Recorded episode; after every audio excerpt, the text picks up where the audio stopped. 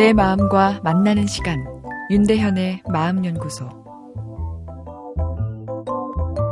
외로움은 환경적 요인, 즉 실제 외로운 환경이기에 느끼는 감정 반응이기도 하지만 인간의 본질적 감성이기도 합니다.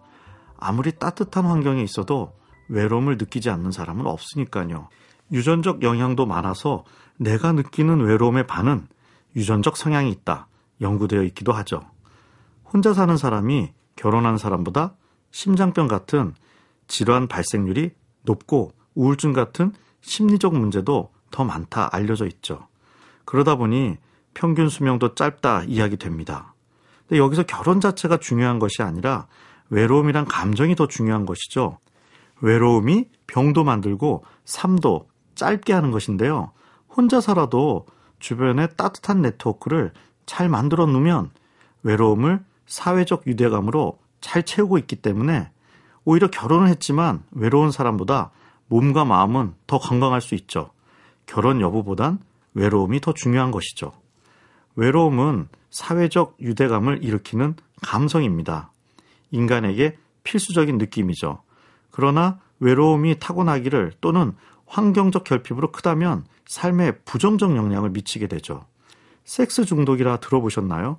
미국의 유명 프로골프 선수가 수많은 여인과의 추문으로 결혼 생활도 망가지고 사회적 지탄도 받았는데요. 섹스 중독 치료를 받은 것으로 보도되었죠. 엄청나게 밝히는 사람만이 섹스 중독에 빠지는 것은 아니죠. 오히려 외로움이 주된 원인입니다. 관계에서 느껴지는 일치감을 얻기 위해 마약처럼 그 하나됨의 쾌락에 탐닉하게 되는 것이죠. 사랑을 기반으로 한 지속적 관계에서 얻어지는 일치감의 쾌락은 마음의 안정감을 주지만 외로움을 순간 잊기 위해 향하는 육체적 쾌락의 탐닉은 외로움을 더 깊게 만듭니다. 내성이 생기기 때문이죠. 같은 만족감을 위해 더 큰 자극이 필요하게 되는 상황에 이르게 되는 것이죠. 금단 증상도 생겨 그 자극이 또 사라졌을 때는 더 큰 외로움이 쓰나미처럼 몰려올 수 있습니다. 수차례 결혼에 실패한 분들 중에 타고난 유전적 외로움을 가진 경우가 꽤 있죠.